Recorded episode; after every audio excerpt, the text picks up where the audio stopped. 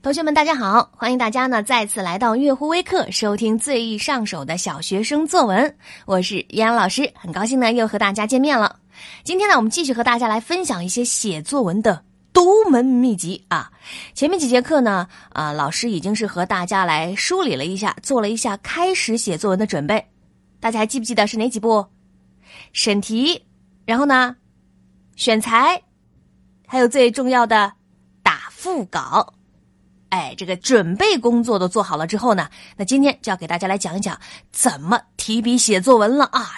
前面呢，我们已经做了那么那么多的铺垫和准备啊，现在终于可以拿起笔来洋洋洒洒的开始写了。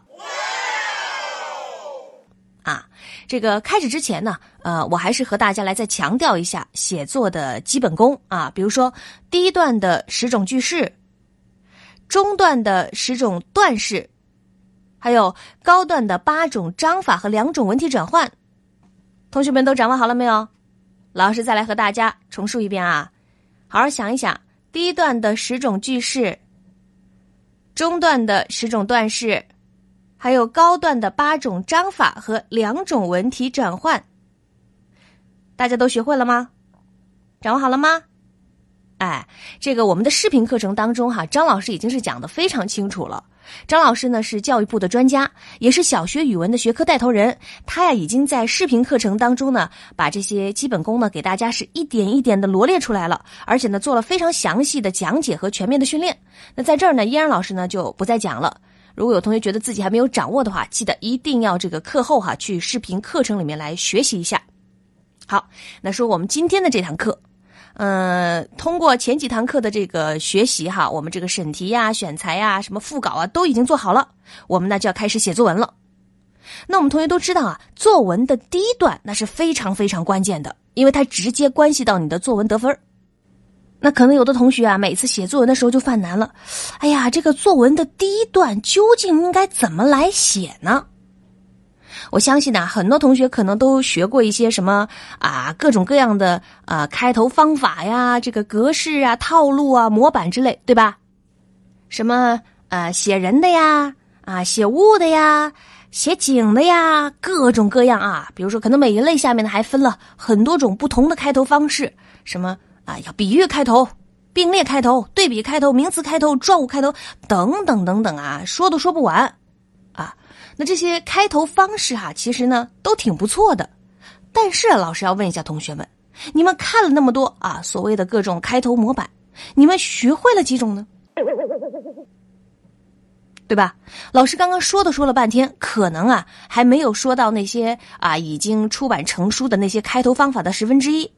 那你想，如果你想把这些开头全部都看一遍啊？或者更难一点，全都学会，光这个开头方法呀，老师觉得都够你学几年了。但是我们没有那么多时间和精力，对吧？那可能有的同学这会儿又要问了啊，老师，你看，如果把那些开头方法背下来，我又没时间，那我到底应该怎么开头呢？哎，今天呢，杨老师要给大家解决的就是开头这个问题。在这里呢，老师要好好的给大家来讲一讲开头。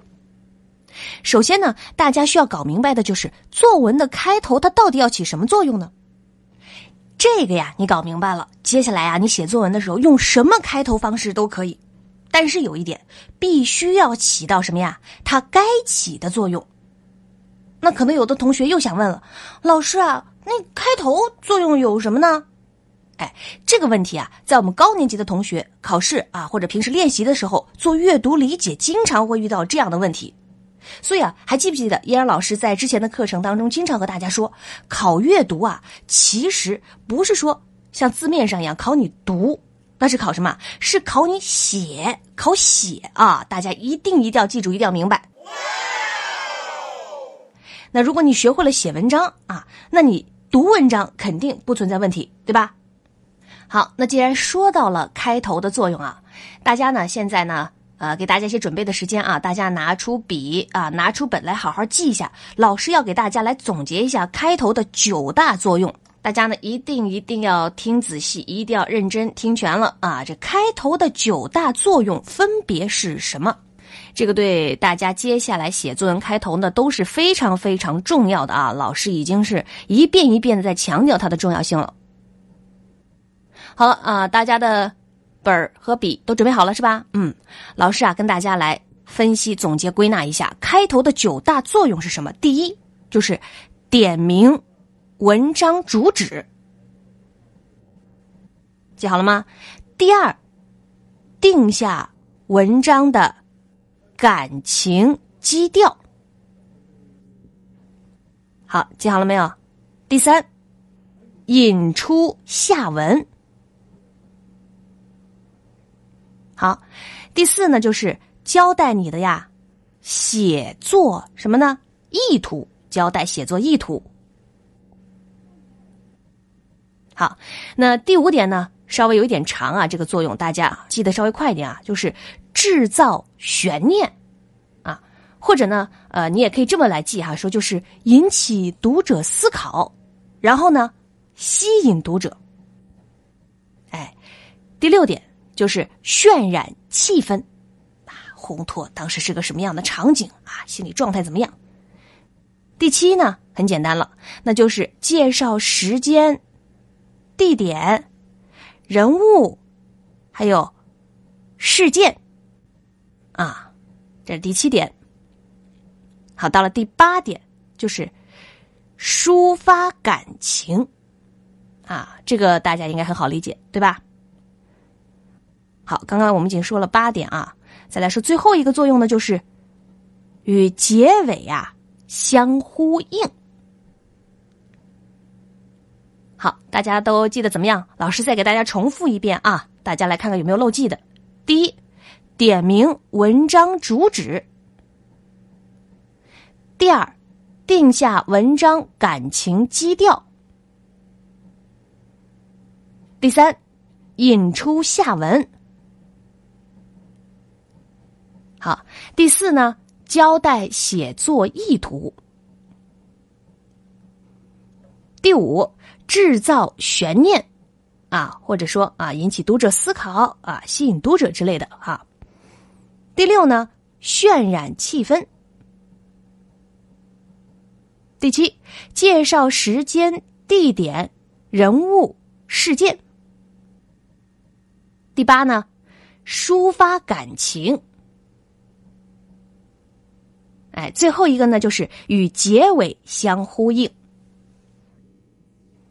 好，刚刚呢，老师是给大家罗列一下这个开头的九种作用啊，听起来呢啊这么多啊，有九种，但是你仔细想一想，是不是也远远少于啊你去买的那些书上去学那种开头方法的数量，对吧？他们那个开头方法怎么着得有上百种，对不对？但是。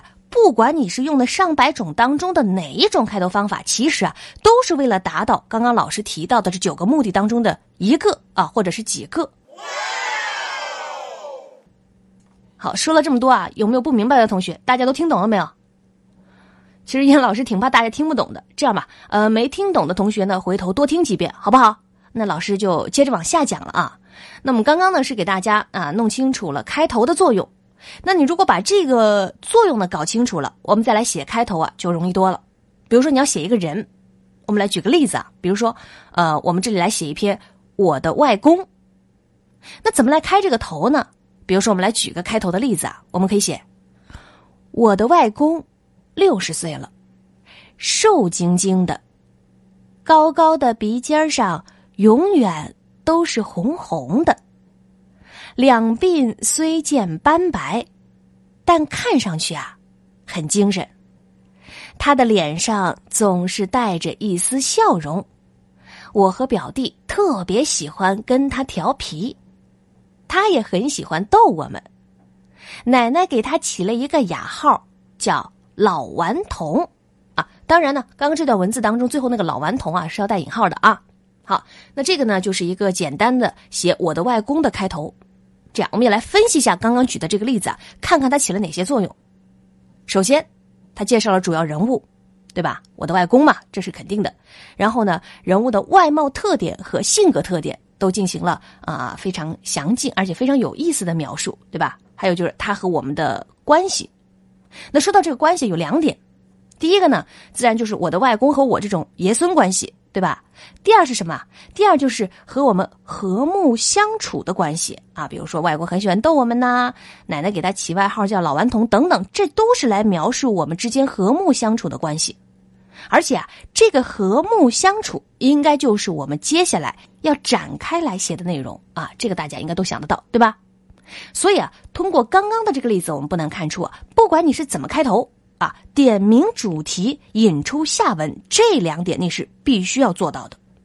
那各位这个小学生同学哈，我们的小学阶段呢，能够把这两点呢做好，就非常不错了，就够了，好吧？这样，为了给大家巩固一下呢，我们再来一个例子啊。我们高年级的同学啊，经常会遇到一些呃，比如说要呃开你的脑洞啊，想象类的作文。那我们就来举一个这样的例子，比如说未来的家乡。哎呀，这个怎么开头？可能有同学就想不到了。那老师给大家来示范一下啊，比如说，嗯，你可以写二十年后，啊。二十年后，我来算，应该很多同学应该是差不多三十岁，对吧？我们就来写一写二十年后的家乡啊，说不定你已经是啊留学归来啊，学成归来这样子，对吧？那我们就可以这样来写，比如说，坐了一天的飞机和高铁，辗转回到了我的家乡啊，什么什么地儿啊？大家自己写上，一切都变了，天变蓝了。水变清了，高楼林立，树木成荫，人们也改掉一有时间就打麻将的习惯，走上了快节奏文明生活的轨道。我惊诧，这是我的家乡吗？好了啊，这个开头呢写完了。啊，我们来回顾一下老师刚刚给大家举例这开头啊，交代了我的家乡，还交代了哎变化，而且这个变化是让自己都不敢相信的。那所以接下来的内容应该是从哪个词儿开始写？哎，变化来开始写。那你可以写什么呢？比如说你可以写城市的变化呀，啊，或者说人的变化呀，甚至你还可以写一些没变的东西，比如说亲情啊。友情啊，来升华一下主题啊！尽管城市在变啊，生活在变，但是我们的亲情、友情永远不变啊！来升华一下主题。哎，这就是老师啊刚刚给大家举的一个想象类的啊，二十年后未来的家乡的一个这样的例子。那我们呢，这个也是给大家举了两个开头的例子。那我们来梳理一下，回顾一下这两个例子的共同特征是什么呢？大家好好想想这个问题。嗯，虽然写的内容是不一样，但是啊，这两个看起来不一样的开头是有共同特征的。首先是什么？第一，交代了我要写的对象，对吧？第一篇对象是哎外公，第二篇呢家乡，对吧？然后呢，第二个共同特征是什么？都有一个中心词啊，可以供我们后面的段落来展开。比如说，刚刚在说我的外公的时候，最后特别提到奶奶给他起了一个雅号“老顽童”啊，这就是我们后面要展开叙述的部分。那再说刚刚那个未来的家乡的例子呢？它的中心词应该是，想想老师说的最后那句话：“我惊诧，这是我的家乡吗？”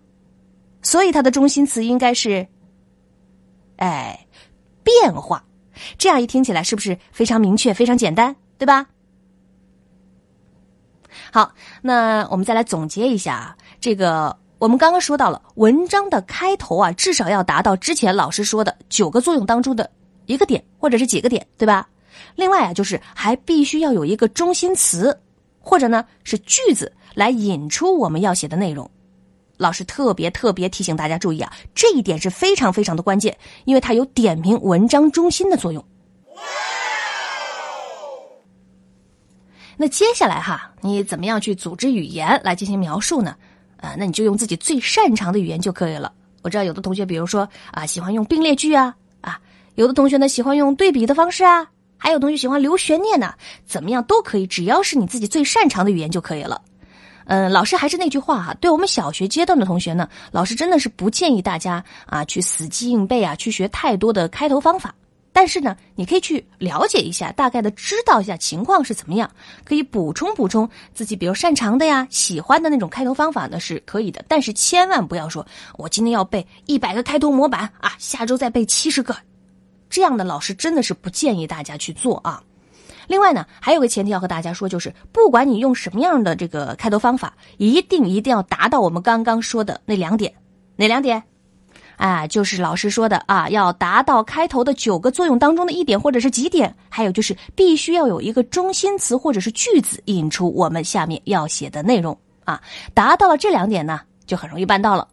那等到大家的这个作文功底比较好了，老师呢再和大家来说一说怎么样突出自己的写作风格的问题。好的，那今天的课程呢就先和大家说到这里。呃，那在音频的最后呢，还是欢迎大家呢给我们点赞、留言，来关注我们的月湖微课，学习最易上手的小学生作文。我是杨老师，我们下节课再见。